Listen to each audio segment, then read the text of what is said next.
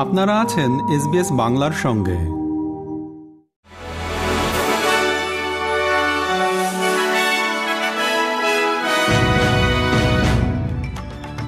SBS Bangla. আজকের শীর্ষ খবরে সবাইকে আমন্ত্রণ জানাচ্ছি, আমি শিকদার তাহের আহমদ।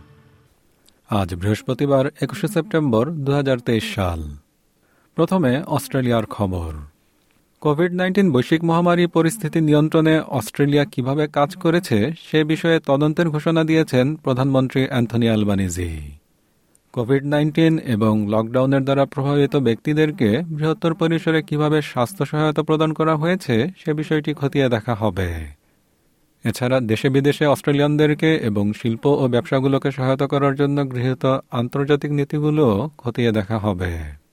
কোয়ালিশন বলছে কোভিড নাইন্টিন বৈশ্বিক মহামারীর সময়ে সরকারের ভূমিকা নিয়ে তদন্ত করার নামে তৎকালীন সরকারকে দোষী সাব্যস্ত করা উচিত হবে না। ফেডারাল বিরোধী দলের স্বাস্থ্য বিষয়ক মুখপাত্রী অ্যান রাস্টন এবিসিকে বলেন, স্টেট এবং টেরিটরি নেতৃবৃন্দকে বাধ্য করার ক্ষমতা ছাড়া যে কোনো পর্যালোচনাই হবে সময়ের অপচয় মাত্র। সাগরের বিশাল অংশ যা কোনো দেশের মালিকানাধীন নয়, তা রক্ষা করার জন্য বিশ্বের প্রথম একটি চুক্তি স্বাক্ষর করেছে অস্ট্রেলিয়া।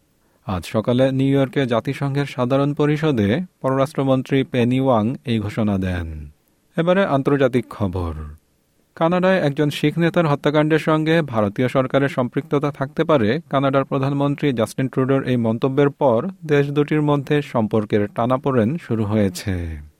পাকিস্তানে শিখরা বিক্ষোভ করছে। এদিকে কানাডায় বসবাসকারী নাগরিকদেরকে সর্বোচ্চ সতর্কতা অবলম্বন করার জন্য সতর্ক করেছে ভারত। এবার বাংলাদেশের খবর।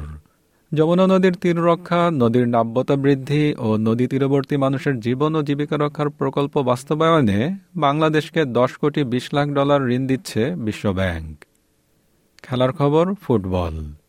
এএফসি অনূর্ধ্ব সতেরো নারী ফুটবলের চূড়ান্ত পর্বে স্বাগতিক ভিয়েতনামের কাছে দুই শূন্য গোলে হেরে গেছে বাংলাদেশ। বাংলাদেশের দ্বিতীয় ম্যাচ আগামীকাল বাইশে সেপ্টেম্বর ফিলিপাইনের সঙ্গে। আর চব্বিশে সেপ্টেম্বর গ্রুপ পর্যায়ে বাংলাদেশের শেষ প্রতিপক্ষ অস্ট্রেলিয়া।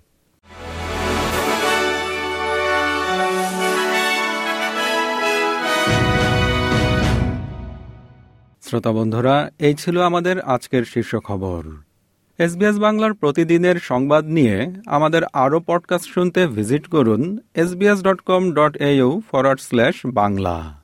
বিদায় নিচ্ছি, আমি শিকদার তাহের আহমদ। ভালো থাকবেন, সুস্থ থাকবেন। এরকম স্টোরি আরও শুনতে চান, শুনুন Apple podcast Google podcast Spotify কিংবা যেখান থেকেই আপনি আপনার পডকাস্ট সংগ্রহ করেন।